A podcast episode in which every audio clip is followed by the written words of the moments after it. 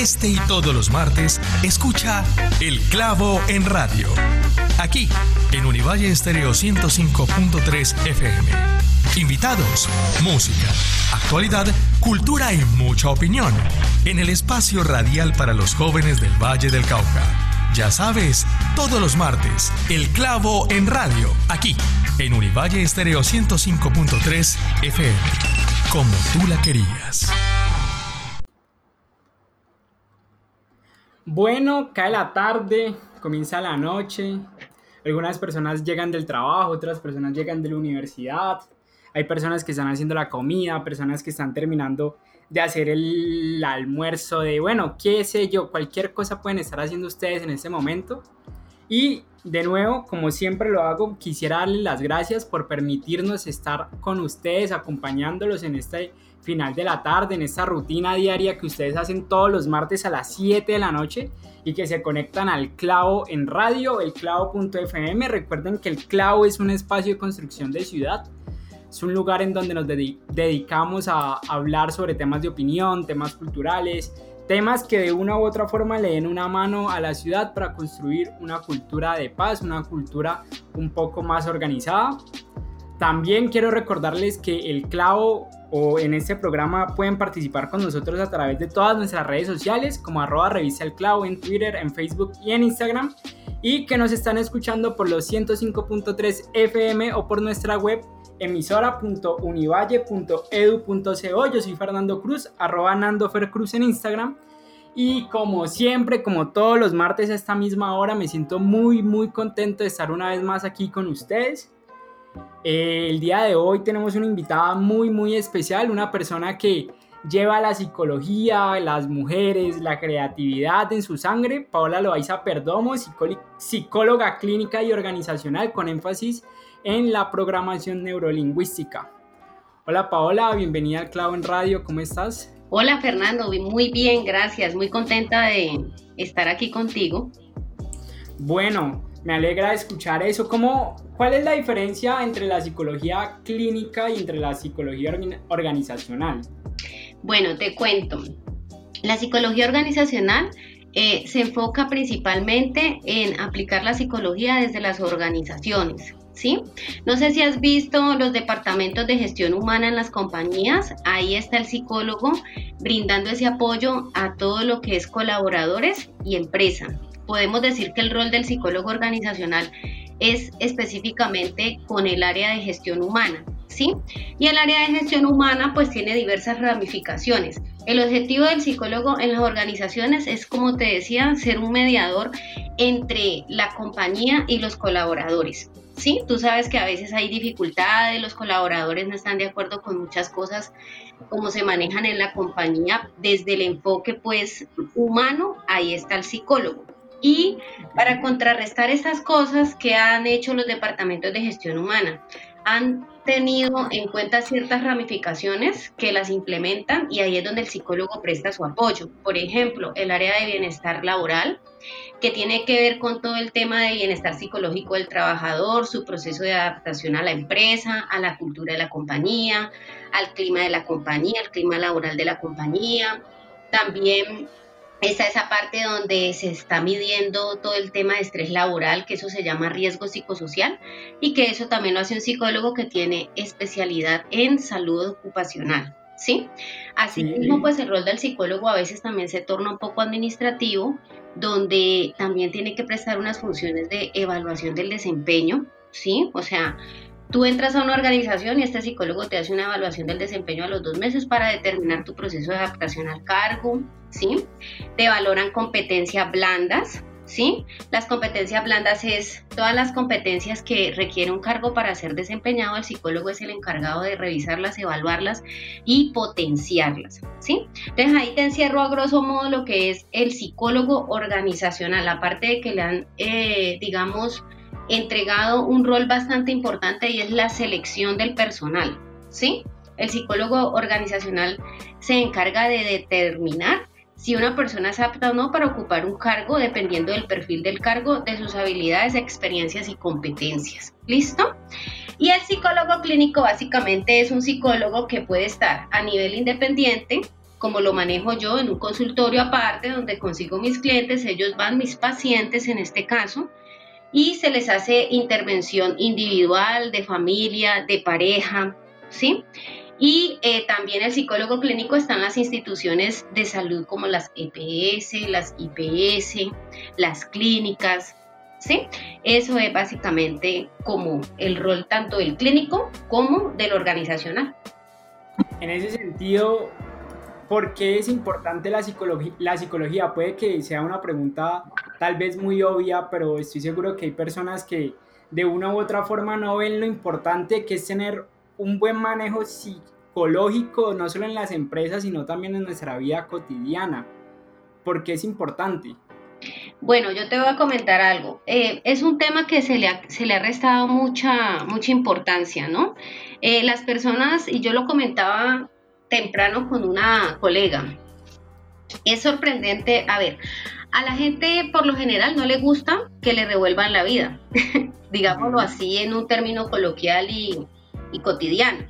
Entonces, las personas tienen una creencia, digamos, lo que es limitante y es, vea, usted tiene que ir al psicólogo. ¿Qué te dicen? No, yo no estoy loco. O sea, ir al psicólogo es como un sinónimo de que yo estoy loco, que estoy loca, que tengo un problema pues que no tiene remedio y que pues ir al psicólogo definitivamente no es lo más correcto, pero realmente es lo más correcto. Porque eh, nos hemos dado cuenta de que lo que es material, las cosas físicas, materiales, no son las que nos suplen las necesidades, sino que es todo nuestro tema anímico, ¿sí? Entonces, yo he descubierto, y yo como psicóloga lo digo, si un ser humano tiene resueltas sus necesidades emocionales, muy fácilmente fluye en el resto de todo lo que él quiera eh, trazarse en su vida. Pero no, las personas tienen una creencia que el que va al psicólogo es porque está loco y entonces eligen no ir, ¿sí? Entonces, ese es un principio, digamos que esa es una de las tantas barreras que tenemos en la sociedad y de, que la gente no tiene un nivel de conciencia de trabajar en sí mismo, de enriquecerse a sí mismo, ¿sí? La gente no ha conectado que si quiere ser exitoso, su amor propio tiene que estar fortalecido, ¿sí? que si quiere tener una relación de pareja estable, su amor propio tiene que estar fortalecido. Que si quiere tener unas excelentes relaciones con sus amigos, su amor propio tiene que estar fortalecido. ¿Sí?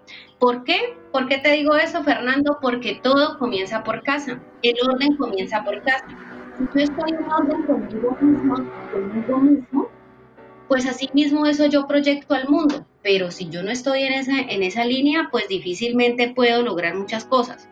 Entonces ahí te doy como una, un esbozo de lo que considero mi Claro, y además que muchas personas de, de una u otra forma como que desligan su salud emocional o su salud, salud psicológica a un segundo plano, como que siempre lo primordial es, uy, me duele el corazón, no puedo respirar, me duele un dedo, no sé, cualquiera de esos dolores tal vez físicos, pero muy pocas veces nos sentamos y nos ponemos a analizar, bueno, qué problemas o qué dolores puedo tener dentro de mi cabeza, dentro de mi persona que de una u otra forma no me están permitiendo dar lo mejor de mí mis diferentes contextos. y mira que ahora es un punto importante, Fernando. Todo lo que implica dolor físico tiene una raíz psicológica. Pero ¿qué hacemos? No, vamos, eh, me dolió la cabeza, me tomo una pasta. Eh, me duele un brazo, eh, voy a tomarme un relajante muscular. Resulta que detrás de ese dolor siempre hay una dolencia psicológica que estamos evadiendo hace mucho rato y que el cuerpo empieza a llamar la atención de alguna forma. ¿Sí? Lo que está dentro de nosotros, de alguna forma tiene que salir y sale a través de la enfermedad. ¿Sí?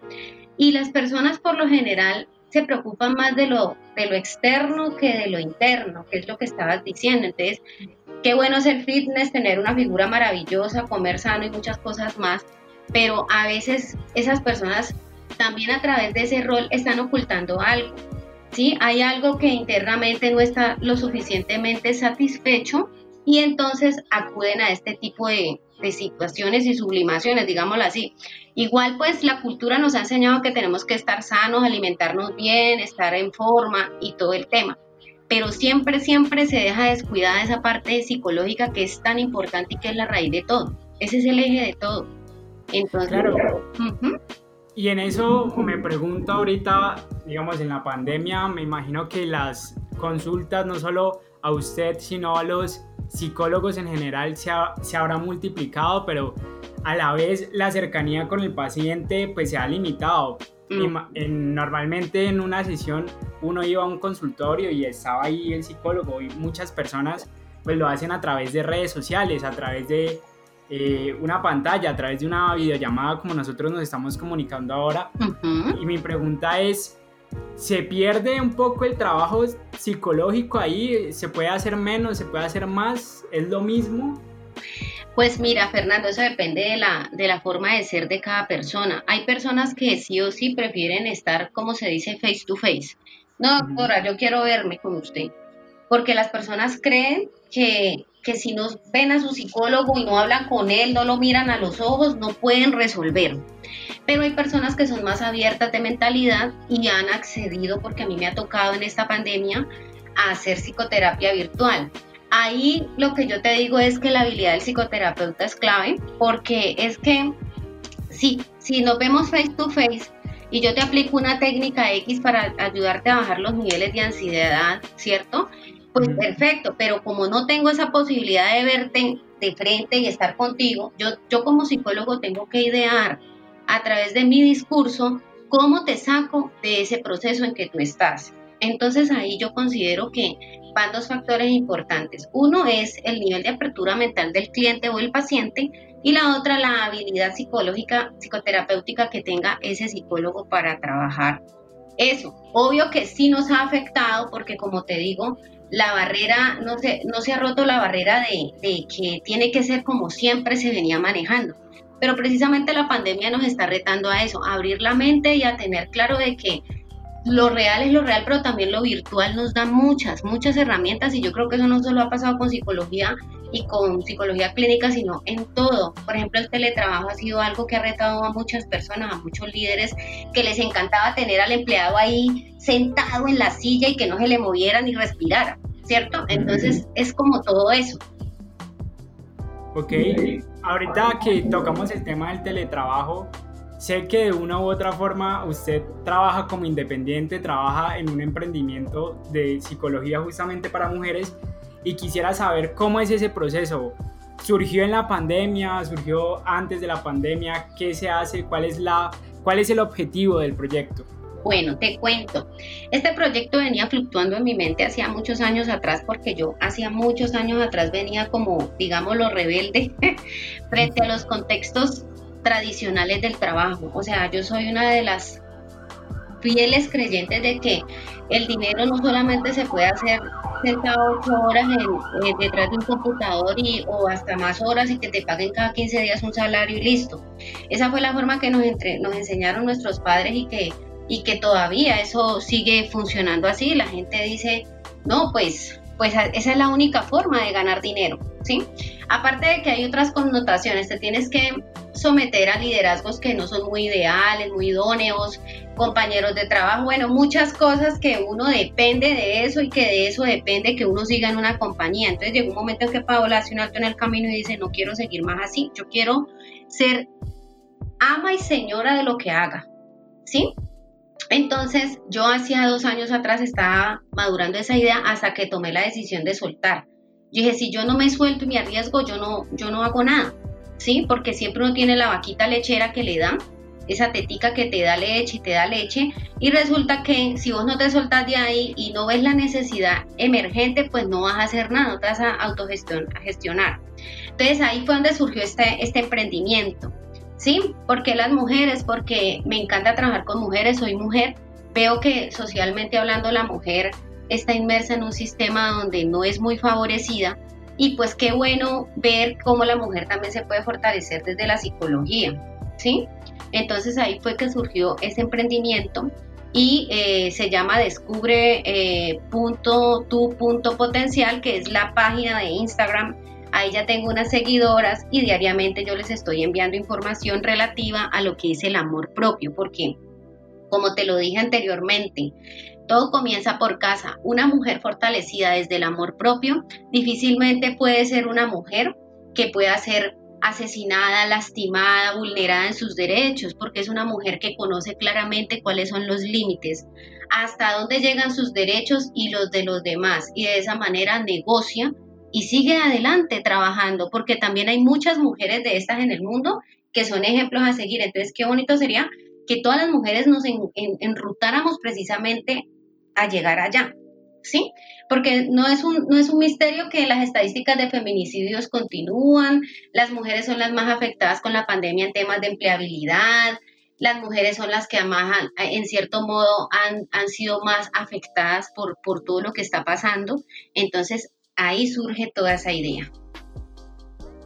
Qué bueno que ya ha surgido en esos momentos, como hablábamos de ahora de la pandemia, definitivamente de una u otra forma siempre así las mujeres no, no sean una población menor en el mundo, una población, eh, una minoría, por llamarlo de alguna forma, siempre han sufrido de una u otra forma eh, los látigos o no sé cómo llamarlo, los, los problemas de esta sociedad. Y qué bueno que haya un, proyecto de ese tipo andando hoy en día. Por ahora nosotros vamos a una pequeña pausa musical, vamos a escuchar Viernes otra vez, una canción de un grupo caleño, un grupo muy, muy, muy querido por todas las personas de esta ciudad, un grupo que a mí me gusta mucho, Super Litio, espero que lo disfruten, ya regresamos.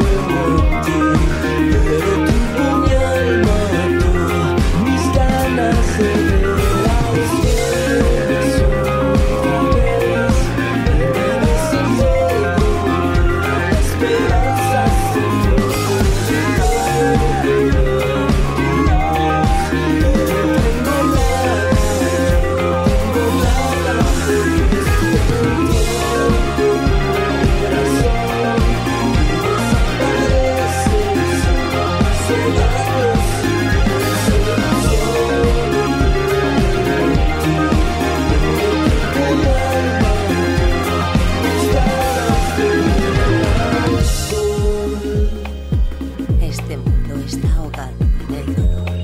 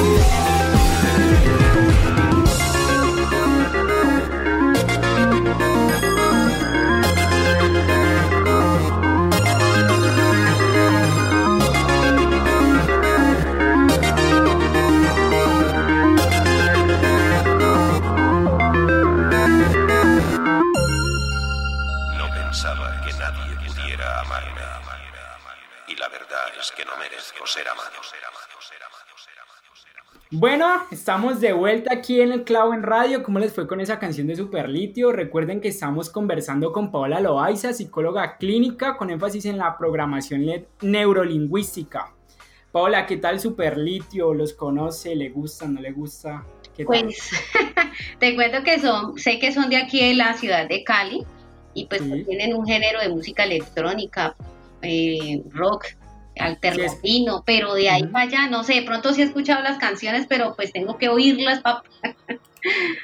Eh, no, eso es lo que... No, no, recomendadísima la banda, es una banda de, sí, de rock alternativo, un rock relativamente suave, hace poco sacaron un nuevo disco, un nuevo álbum, muy bueno, todas las personas que nos están oyendo, invitadísimos a escucharlo, y ahorita pues entremos a lo que... A lo que supongo que muchos están esperando, al meollo del asunto de esa entrevista, y es ¿Qué es la programación neurolingüística? Bueno, te cuento, la programación neurolingüística básicamente y su abreviatura es PNL, cuando vean PNL es programación neurolingüística, es el estudio de cómo los seres humanos grabamos mentalmente nuestras experiencias, todo lo que nos ocurre todos los días, cómo lo vamos procesando es decir, todo lo que vamos escuchando, sintiendo, todo eso en un contexto, eso es la programación neurolingüística. Estudiar cómo el ser humano procesa toda esa información a través de los sentidos. ¿Sí? Y de aquí se deriva algo muy importante y es que cada individuo procesa sus experiencias de una manera única y así se forman los mapas mentales. ¿Sí?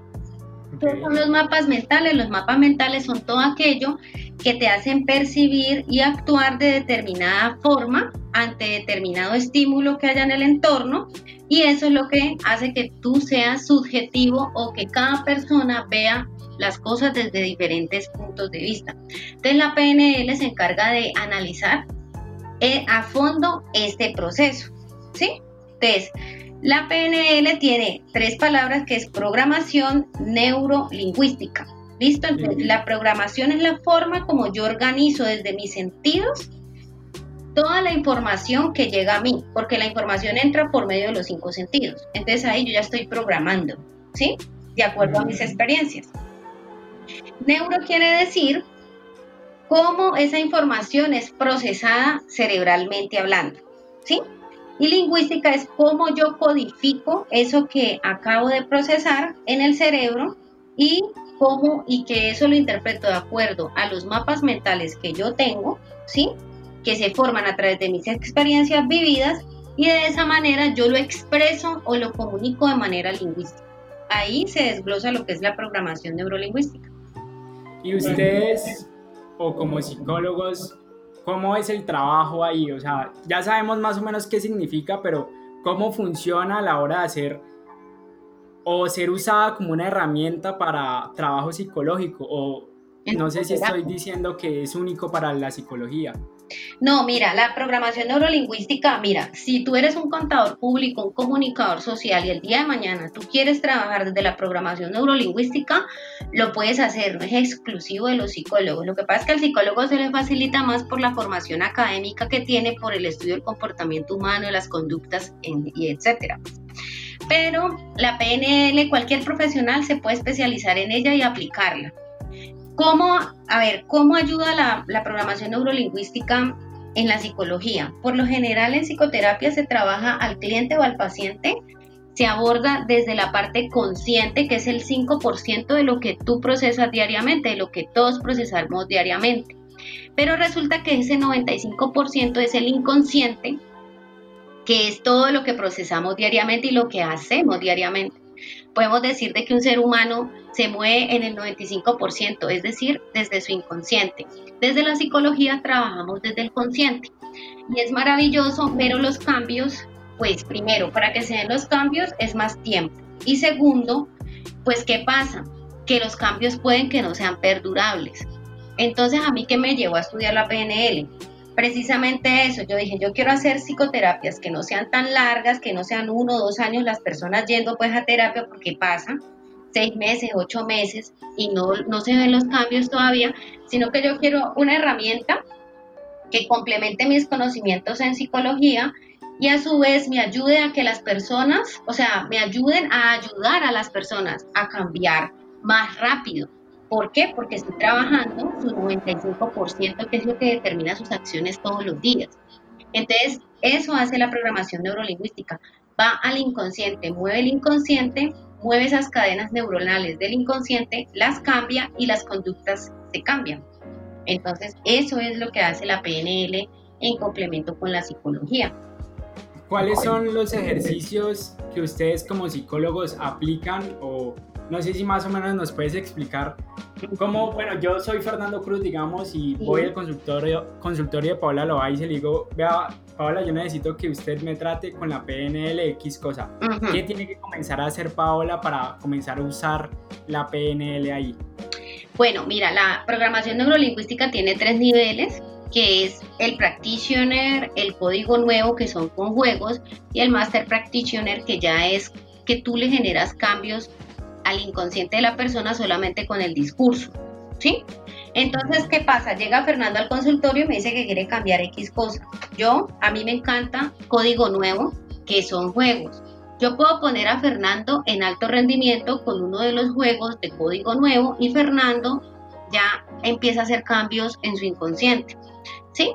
Son cosas muy sencillas. Un abecedario es muy sencillo de hacer, es un tema de coordinación cerebral y poner en alto rendimiento a tu cerebro frente a esa condición que te está, digamos, eh, como que te está agobiando, digámoslo así, o una situación que tú quieres cambiar que, que no te permite crecer o evolucionar en ciertos aspectos. ¿Sí? Esa es una. Otra que podemos hacer es por lo general hay personas que les gusta eh, hacer el código clásico o practitioner, entonces hay una serie de simbolismos donde yo pongo a elegir al inconsciente entre lo que no me gusta y lo que sí me gusta y por lo general el inconsciente, el cerebro le encanta estar en zona de confort, ahorrar energía, estar en lo que le gusta, lo alegre, lo feliz, lo maravilloso, entonces se juega con estos escenarios. Entonces yo te puedo poner a ti en una situación que, que tú te visualices, te escuches y te sientas en esa condición que tú no quieres más en tu vida y que será la última vez que vas a experimentar, versus la contra de esa situación, ¿sí? Donde tú vas a, a, a, postularte de otra forma y luego vamos a colapsar eso y el cerebro inmediatamente va a cambiar la cadena neuronal y va a elegir lo que lo hace sentir mejor y de esa forma tú vas a empezar a, a disminuir esa situación incómoda que tienes. ¿Sí? Entonces ahí te expliqué un poquito, eso se llama anclaje o colapso de anclas, es una de las herramientas. ¿Sí? Y hay una muy sencilla, Fernando, que te la quiero eh, aplicar como para que sepas un poco, se llama reencuadre. Tú puedes dialogar con tu inconsciente todos los días, ¿sí? Y entonces, por ejemplo, Fernando se despierta en la mañana, cierra sus ojos y le puede pedir al inconsciente que le, que le, que le active todos los recursos que tiene a nivel de su creatividad, de su capacidad de, de, de empoderamiento, ¿sí? de su confianza en sí mismo. Y tú se lo pides, simplemente cierras los ojos y le dices, hola inconsciente, hoy quiero que actives en mí los recursos, todos esos recursos que tú sabes que poseo en creatividad, en seguridad en sí mismo, en mí mismo, en confianza en mí mismo. ¿sí? Gracias inconsciente. Y tú ves ya el cambio, porque al inconsciente hay que hablarle y hay que hablarle de una forma directiva para que también te acate las instrucciones, porque a veces él suele ser un poquito, digámoslo, dilatador de las cosas también. ¿Sí? Y, hay algo que yo manejo mucho con, el reencuadre, que es lo que te acabo de explicar, y es, por ejemplo, a veces yo tengo un dolor muy fuerte en el cuerpo, yo cierro los ojos y yo le digo, inconsciente, ¿tú qué me quieres decir a través de ese dolor? Por favor, quiero que seas más ecológico conmigo, porque este dolor me tiene tenaz. Y sabes, mágicamente el dolor desaparece o disminuye. Entonces, una de las técnicas poderosas de la PNL es el reencuadre y ese es el reencuadre, poder hablar con el inconsciente. Me recuerda eso que la forma en la que estamos hablando del reencuadre y también lo de la PNL me recuerda mucho a algo que trabajó un invitado que tuvimos también aquí en el Clave en Radio, Eduardo Llano, que se llama el Oponopono, que es una técnica de meditación eh, de los hawaiana. de la hawaiana y me recuerda muchísimo porque también es un proceso es un proceso de tres cuatro palabras creo que eran eh, perdón te quiero bueno no me voy a poner a discutirlo ahorita porque no. Lo siento perdón te amo lo siento perdóname. Sí eran eran esos y de una u otra forma también ayudaba a que mi cuerpo a que mis sentimientos, a que mi parte como un poco más espiritual, más intangible, se alineara a mis objetivos, ¿no? Y me recuerda mucho a esto, no sé si es similar o son dos cosas completamente diferentes. Bueno, Fernando, son dos cosas diferentes porque el Hoponopono es una técnica de meditación hawaiana que todo el mundo cree que la meditación es, sentarse, cerrar los ojos y estar ahí eh, suspendido en el tiempo, ¿sí?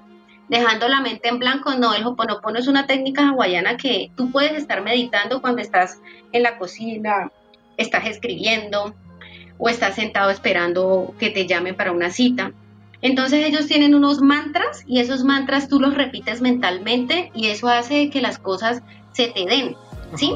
Este es el Hoponopono y lo que pasa es que la PNL pues es un conjunto de técnicas que te dan herramientas a ti para afrontar también ciertas situaciones. Lo único en común que yo estoy viendo entre ambas disciplinas es que la mente tiene un poder inigualable y que solo yo como ser humano soy el encargado de darle ese poder a mi mente. Y estas técnicas son los medios que yo utilizo para mantener a raya a la mente, porque es que yo también he visto gente que cuando la mente no la tiene o sea, cuando la mente lo gobierna a él o a ella, ahí es donde viene la situación problemática.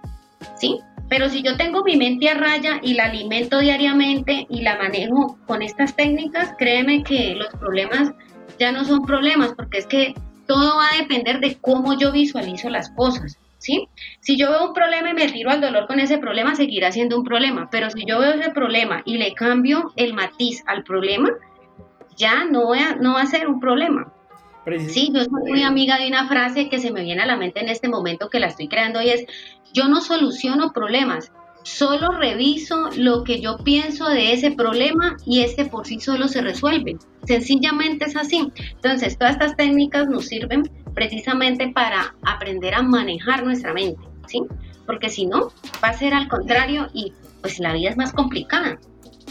Entonces, este es el, punto con, estas técnicas. Precisamente hoy estábamos conversando en una clase sobre el mito de Sísifo, que es el hombre griego que es castigado por revivir y revivir y volver al reino de los dioses, así sea un poco redundante, y es castigado a subir una roca todo el tiempo, todo el tiempo, y la roca se devuelve por su propio peso. Y estábamos leyendo una, un ensayo de Albert Camus y él decía, es que Sísifo solo es infeliz desde la mirada de una persona externa, es decir, para él es algo rutinario estar subiendo esa roca y hasta que él no lo piense bien y hasta que él no analice esa situación, pues no se va a dar cuenta que es infeliz, que tal vez lo que está haciendo para él simplemente al ignorarlo, pues él, es feliz porque ignora que su trabajo es completamente inútil, ¿no?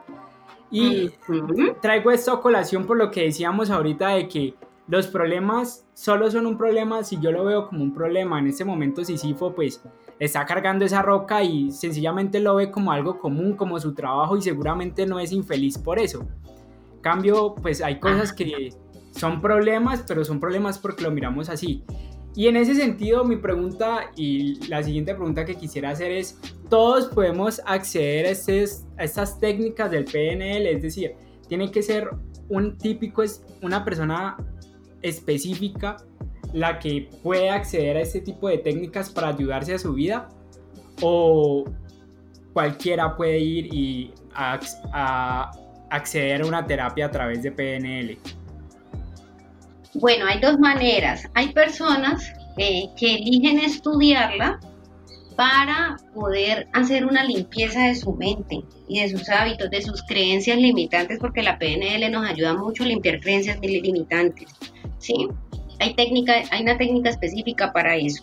Entonces, hay personas que optan por aprenderla primero para limpiarse a sí mismos, como para depurar su mente, y luego ya empiezan a aplicarlo a las personas, ¿sí? Y habemos otros que lo aplicamos pues como psicoterapeutas porque queremos ayudar a las personas, Entonces, estás al libre albedrío de aprenderla para ti y para ayudar a las personas o ir a un, a donde un profesional que la conoce y que la maneja y que te la aplique para que tú puedas em, limpiarte, ¿sí? Mentalmente, digámoslo así. Entonces esas son como las alternativas que tiene la programación neurolingüística. Como te decía anteriormente, pues no, no necesariamente tiene que ser psiquiatra, psicólogo, médico, enfermera, no. Puede ser cualquier profesional que si quiere especializarse en ella, lo puede hacer, ¿sí? Yo desde mis terapias lo hago, lo aplico, ¿sí? Yo les aplico psicología, obviamente, mi, mi, mi psicología como tal, y obviamente le cruzo PNL en consulta, ¿sí? Entonces, la persona llega a consulta, hay personas que no necesitan ni siquiera decirme qué problema tienen, no porque yo sea divina, sino porque sencillamente la PNL no se preocupa de saber qué es lo que le pasa a la persona, sino que dígame cuál, o sea, piense en esa situación o condición que usted desea cambiar y ya ahí se empieza a, hacer todo el proceso como tal de la técnica, ¿sí? Entonces, eso es básicamente el tema de la PNL. ¿Cómo una persona, digamos, o sea, entiendo la respuesta que me diste, pero creo que mi pregunta iba un poco más enfocada sobre cualquier persona como paciente puede acceder a esto o tiene que ser un tipo de problema, un tipo de persona específica la que acceda, porque, a ver, digamos, pienso que no todas las personas pueden estar como en la misma idea de cambiar, ¿no? Creo que tiene que haber primero una una decisión propia de uno para ya lograr entrar como a este espacio de cambio, a este espacio de sanarse a través de este proceso, a través de estas técnicas. Y sí. Dime, dime. Y pues es muy diferente a una persona que va de pronto obligada, ¿no? Que le dicen de la empresa, del colegio, de la universidad, sabe que usted tiene que ir al psicólogo por X, X o Y situación y necesitamos que vaya y no sé si en ese tipo de casos también puede funcionar una técnica así. Pues mira, Fernando, lo que pasa es que hay algo muy claro y es que eh, en psicología, ¿sí? Y en programación neurolingüística y en Hoponopono y en lo que sea, lo más importante es contar con la voluntad de cambio de la persona, ¿sí? Si la persona quiere hacer un cambio y lo busca, perfecto. Si la persona ya es obligada, pues es un tema que, realmente puede perder mucho eh, pues de horizonte lo que se quiere encontrar, porque como la persona en sí no está plenamente convencida, eso es como cuando las personas dicen que son perfectas y no tienen nada que cambiar, pero los otros lo ven y dicen, no, se man tiene que cambiar esto, tiene que cambiar eso, está vieja, tiene que cambiar esto, lo otro. Pero como esa persona se siente feliz así y considera que no está haciendo nada malo, pues no entra en un nivel de conciencia de decir yo tengo que hacer el cambio. ¿Sí? Entonces, obligar a una persona que vaya, pues es algo que realmente de la ética psicológica del psicólogo no es. La idea es que todas las personas que lleguen a consultas porque realmente necesitan y quieren, tienen la voluntad de aplicarse un cambio a sí mismos para poder fluir de una manera diferente en la vida, ¿sí? A menos de que sea un niño, un menor de edad, pero pues este tipo de cosas realmente para mí como psicóloga, pues yo digo que es muy importante y, además la ética del psicólogo lo dice, o sea, uno no puede obligar a las personas a que, a que vayan a consulta si no lo quieren, ir en contra de su voluntad, ¿no? Porque eh, la idea es que la persona haga ese, ese insight, ¿sí? Que se dé cuenta que sí necesita ese cambio para que esa misma motivación y esa voluntad lo lleven realmente al cambio, ¿sí? Porque pues realmente uno como psicólogo no le va a cambiar la vida a la persona, es la persona misma que cambia su vida o su hábito o lo que quiere o su problema que quiere mejorar. Uno es un medio para que llegue a ese fin, ¿sí? Entonces ese es el punto. Ok, nosotros por ahora con esa explicación sobre qué es la PNL, sobre cómo nos puede ayudar para nuestra vida y cómo funciona dentro de nosotros, nos vamos a una pequeña pausa musical. Vamos a escuchar Adicto al Dolor de Don Teto, una gran, una gran agrupación colombiana, una de mis bandas favoritas, por supuesto. Y al regresar, vamos con nuestro top 5 y, final, y entraríamos a la parte final de nuestro programa.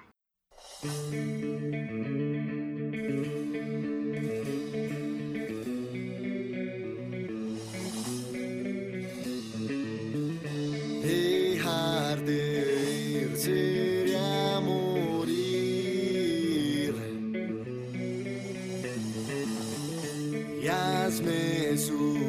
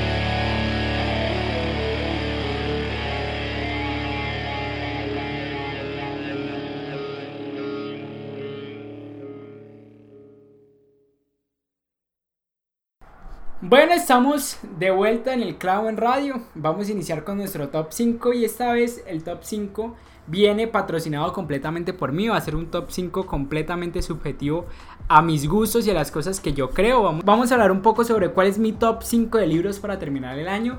En el puesto número 5 está nada más y nada menos que Mario Mendoza con su libro Satanás. Es una historia entrañable, trágica, horrenda, horrenda en el buen sentido, eh, que te hace ver a Bogotá y te hace ver Colombia de una manera muy diferente. Es un libro que te atrapa desde el primer momento en que lo lees y hace que lo, le que lo leas de un tirón. Se lee muy rápidamente, es muy entretenido.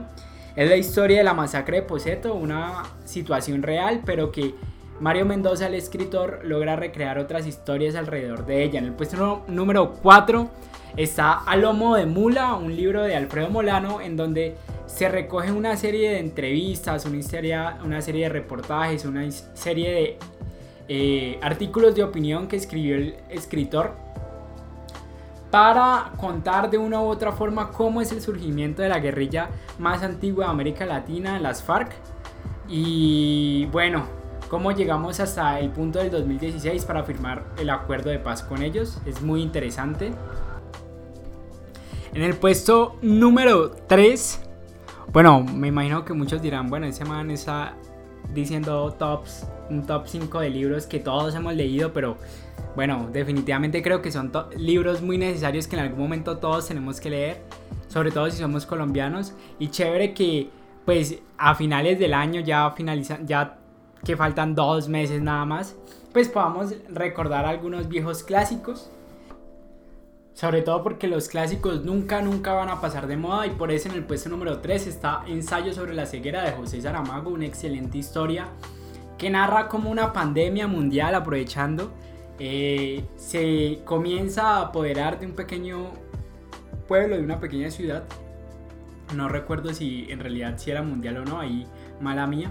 Pero el asunto es que se comienza a apoderar una, una pequeña, una enfermedad que comienza a dejar ciegas a las personas y se muestra cómo los seres humanos llegan a tal punto de decadencia, de deshumanidad, si eso es una palabra, para lograr sobrevivir es un excelente libro y de una u otra forma la narración tan impecable del autor hace que te dé miedo quedarte ciego y que un momento a otro comences o despertes y veas todo blanco. Lastimosamente a mí me frustra muchísimo que no se diga cuál es el origen de la enfermedad al final del libro, pero bueno, se los dejo ahí, es un excelente libro para terminar este año en el puesto número 2 está nada más y nada menos que un libro que yo considero de mis favoritos. Creo que es de los primeros libros que yo me he releído, bueno, unas 3, 4 veces. No soy una persona que le guste releer libros, pero ese en particular me lo he leído muchas veces porque me encanta. Es de un autor eh, conocidísimo, pero a sorpresa mía, mi círculo social no lo conoce mucho. Se llama Terry Pratchett y el libro que les estoy recomendando de él es Dioses Menores. Es una historia de fe, de humanidad y cuenta como un pequeño dios, el gran dios Om, pues queda a merced de su último creyente, su único creyente verdadero y tiene que volverse a ganar la fe de su pueblo, es un excelente libro, la, una narración chistosa, creo que es de los pocos libros que me han hecho reír, reír en serio. Y nada, es un libro que me encanta. No le doy el puesto número uno porque en ese lugar esta antología de grandes reportajes colombianos de Daniel Samper Pisano. Sí, es un libro muy para las personas que les gusta el periodismo. Sin embargo, creo que es algo que todos los colombianos deberíamos leer en algún momento. Es un libro hermoso, tiene reportajes geniales como el mismo Daniel escribe un reportaje sobre el envenenamiento de un pueblo. En ese momento se me escapa el nombre, pero es genial cómo cuenta la historia, cómo cuenta lo sucedido y hay muchísimos relatos. Creo que eh, una de las cosas que más me gusta leer son antologías porque Puedes leer muchas cosas diferentes y aprender muchas cosas de otras personas. Súper recomendado. Sobre todo para las personas que quieran dedicarse al periodismo. Bueno, este fue nuestro top 5 del día de hoy. Espero que lo disfruten, que logren leer todos estos libros. Y si no lo disfrutaron y no están de acuerdo con este top, pues ahí están nuestras redes sociales para que podamos conversar y eh, decidir un top 5 entre ambos. Para finalizar este año, los dejo. Bueno, estamos de regreso aquí en el Clavo en Radio. Hoy estamos conversando con Paula Loaiza, psicóloga con énfasis en la programación neurolingüística.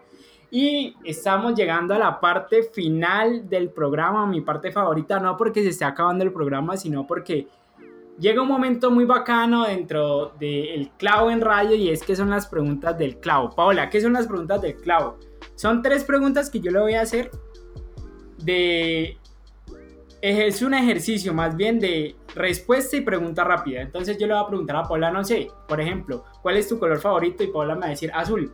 Y es lo primero que se le vino a la cabeza. ¿Listo?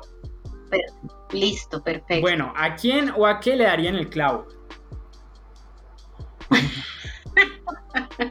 al gobierno. Eh, esa no debería valerla, pero bueno, ¿cuál es el clavo de su vida? Ayudar a la gente. Un clavo que quiera sacarse. Eh, un clavo que quiera sacarme. La ira. Ok, excelente. Bueno, muchísimas gracias a Paula Loaiza por aceptarnos la invitación. Esperemos tenerla acá muy prontamente de nuevo. Ojalá siga adelante con su proyecto de ayudar a las mujeres, de ayudar a todas las personas a través de la psicología a tener una mejor versión de sí mismas. No sé si Paola quiera eh, invitar a las personas que nos están escuchando a, a seguirla en sus redes sociales, a seguirla en su página. Claro que sí, Fernando, me encantaría todas las mujeres que me estén escuchando y hombres también, porque les cuento que en mi red social hay hombres y mujeres, hay un 70-30, ¿no? 70 mujeres, 30 hombres. Me encantaría que pudieran eh, visitar mi Instagram, es arroba descubre.tu.potencial. Ahí aparece Paola Loaiza, psicóloga PNL. Diariamente o cada dos días estoy subiendo información que puede ser de mucho valor para ustedes. Y si desean contactarme, el teléfono es 315-498-5388. Bueno, a usted y a todos los oyentes queremos darles de nuevo las gracias por permitirnos compartir este espacio con ustedes, este final de la tarde. Recuerden que el Clavo en Radio es un espacio de construcción de ciudad y que nos pueden seguir por todas nuestras redes sociales como arroba revista el clavo. Yo fui Fernando Cruz, arroba Nando Cruz en Instagram. Y nada, nos vemos el próximo martes a la misma hora, a las 7 pm por los 105.3 FM o por nuestra web emisora.univalle.edu.co. Y si por casualidad se perdieron este programa o cualquier otro, todos los programas están disponibles en nuestra página web y en Spotify como elclavo.fm. Nos vemos.